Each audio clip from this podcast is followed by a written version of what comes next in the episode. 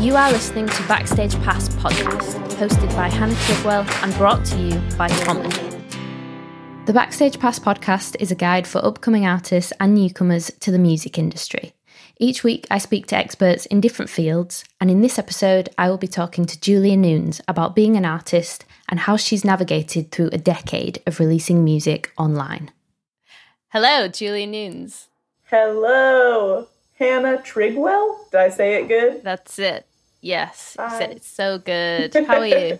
I'm excellent. How are you? Good. I'm good. Yeah. To, to give a quick introduction to everyone on this podcast, you are an American singer songwriter. That is a very, very brief introduction, though. So, so Julia Nunes, who are you? Tell us. Tell us about yourself. Oh, let's see. Um, well, I think it's fun now that like everyone is internet famous. I like to I like to yes. say I was one of the first.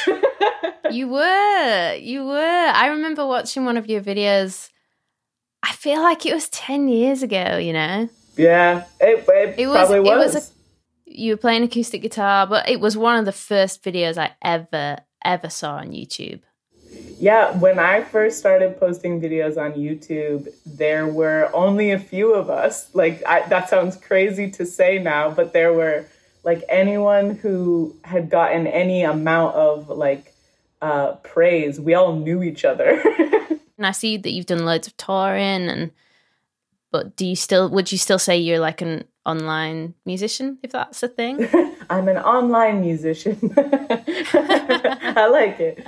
Um, I yeah, I've gone through so many phases in front of the internet, so it's um, it's really hard to classify me. I like to think of myself as like this uh, solo entity that uh, yeah makes music and puts it on the internet, and because people like it, I get to make a living. But it that's the truth as well, isn't it?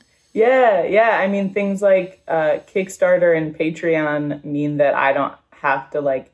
I never signed a record deal. I never um, had to do like crazy ads or commercials for anything. Um, yeah, it's like a small business, and the thing I make is music, which is amazing. I've seen that you've got a really close community of fans, and and you did an amazing Kickstarter project, and now on Patreon how are you finding that whole process of having a a kind of core fan group that you share exclusive content with? I love it. I love them. I feel like the conversations are almost reminiscent of how we were talking about like YouTube used to be small. It's like I actually yeah. feel like I can talk with this group of people about um, what I made. Like I just redid a song from back then. Um, the song that I put out on August 1st, just earlier this month, was a, a remake of a song called August that I wrote when I was 16. I'm 31 now. wow. Yeah. And there are people. That's awesome. Yeah. It, it sounds like completely different and the same and like everyone who's been with me for a decade is like you're completely different and the same. And yeah we just got to like talk about it in the comment section. Like the way the internet um, always felt the best to me was when we would just like chat and like be passionate about things and not be afraid of like criticism or whatever.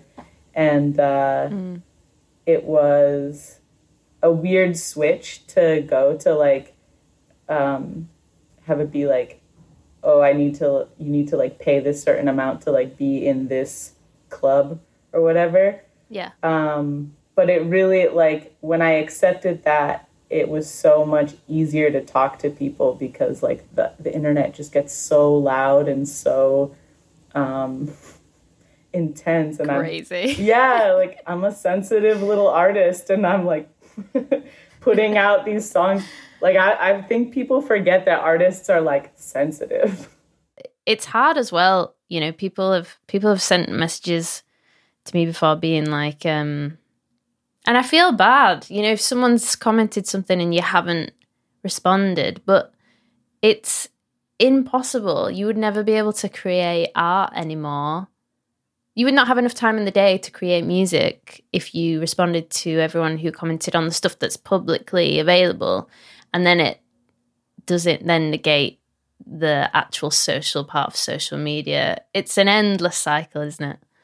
Yeah well i think that that's why you have to actually enjoy social media. Like i i do enjoy yeah. it.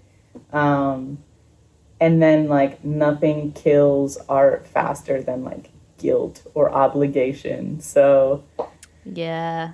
I think I'm actually doing the best at it I've ever done. Like, uh, I'm putting out a song a month, and aside from that, I stay a little quiet, and it's allowed me to have like, it's crazy to think like after 10 years, I'm like, oh yeah, this is the time that I really have figured it out. But it's true.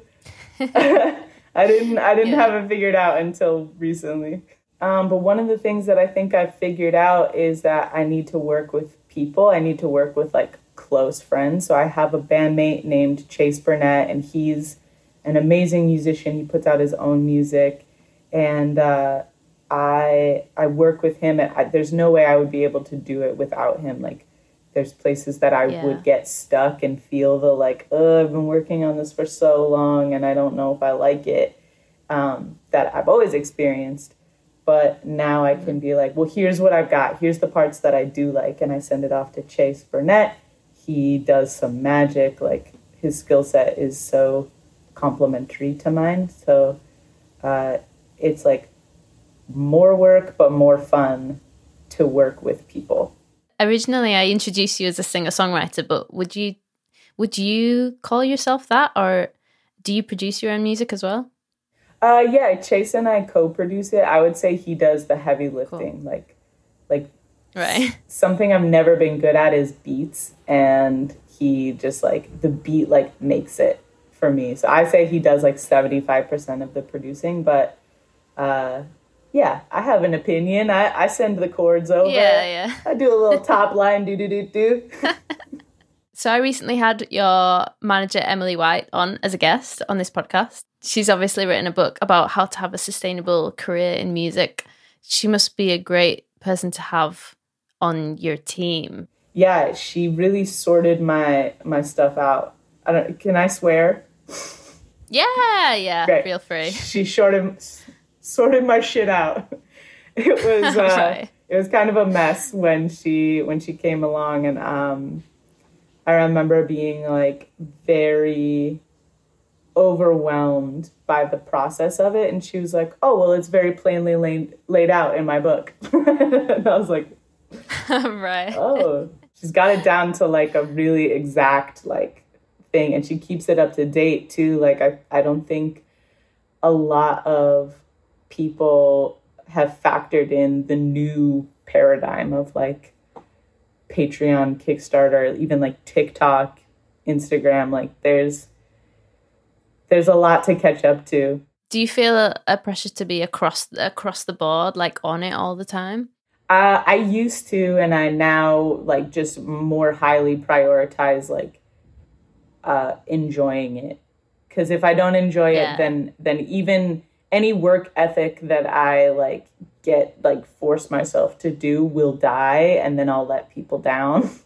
so uh, yeah, just yeah. something like sustainable, enjoyable that actually like is what I say it's going to be. And I never yeah. I never like fall off because I'm just like dead and tired. It's hard, isn't it, when you don't have inspiration and you just if you feel like you need to or like you say if you're obliged to write something and then you don't write something that you like and then the guilt creeps in and then ah but do you have things that trigger off your inspiration? Do you have things that you can ever go to and think i know that doing this or being there is gonna i definitely know that uh, boredom gets me. Yeah um i i've seen yeah, a few same. talks on this. Yeah like uh, it's uh, we're so entertained by our phones, and there's so much that um, takes the thinking, the job of like thinking for you, and then you don't mm. you don't create in your mind. But if I take away all of my entertainment, I I have more like my my brain does more thinking and then I think that with artists you just naturally create if you're given the space to. Like it, it's pretty immediate uh, or actually no i would say that there are two hours where if i take everything away from myself there are two hours where i'm like oh when i get my phone back i'm gonna like order this thing that i've been meaning to order. I want to text my mom this thing i've been meaning to say. And and like I, I like mourn the loss of my phone. So i like keep a little list of like when i get my phone back i'm gonna do these things. And then after two hours i'm like my brain is so rich with ideas. yeah. Do you have bored. a pen and paper to hand when that happens? Gotta, gotta have some some yeah pen to paper. Yeah, or um, I, I sometimes can trust myself to turn off the Wi-Fi on my computer and like wipe my desktop and uh, like even hide the icons for the internet like just hide everything and only have the music recording software, the video recording software. Like sometimes I can trust myself because typing is so much faster. Like and yeah, making the idea is so much more satisfying than than thinking about the idea and planning out the idea. Like just make it. um, but it all yeah, depends absolutely. on if you can trust yourself to not like go do the the entertaining thing. Do you use uh, Logic or mm-hmm. Ableton or yes? Yeah, Logic. I use ah, Logic cool. and Final Cut Pro, and um, I found this editing software on an app on my phone called Leap Video that um, filters like it does the colors the way that I want the colors to be. Like I, I could never color correct on Final Cut, but yeah, Leap Video. It's a, a video editing app that um, it has like filters that feel like they they just make it feel nice. Like I, I notice how much like higher quality my videos look when the color is nice. Nice. And since I'm putting out a video every month, like uh, this year it'll be my ninth song this year on September 1st. And that's great. Yeah. Well done. Thank you. And I've just gotten better and better. Like I, I need to like the video, right? So like mm. I, at some point I realized like I need to find something that does what VSCO does for pictures because I love Instagram. I love I do like love social media, have to say. Yeah. what is your track of the week this week? My track of the week. Can I open Spotify? Remi Wolf, Monte Carlo. And, okay. And it might be it might be a toss up between they're both Remi Wolf. There's Monte Carlo and then there's Woo. okay. okay. I need to check this out. Such fun music. Like she's having fun. And uh, I keep Great. watching videos of hers.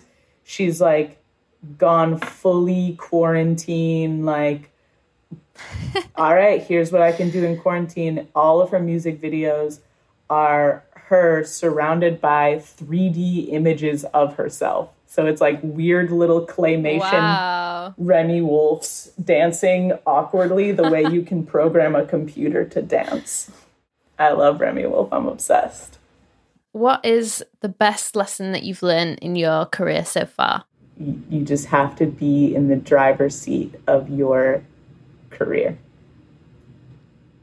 You know, you know better than anyone what your actual job and vision is.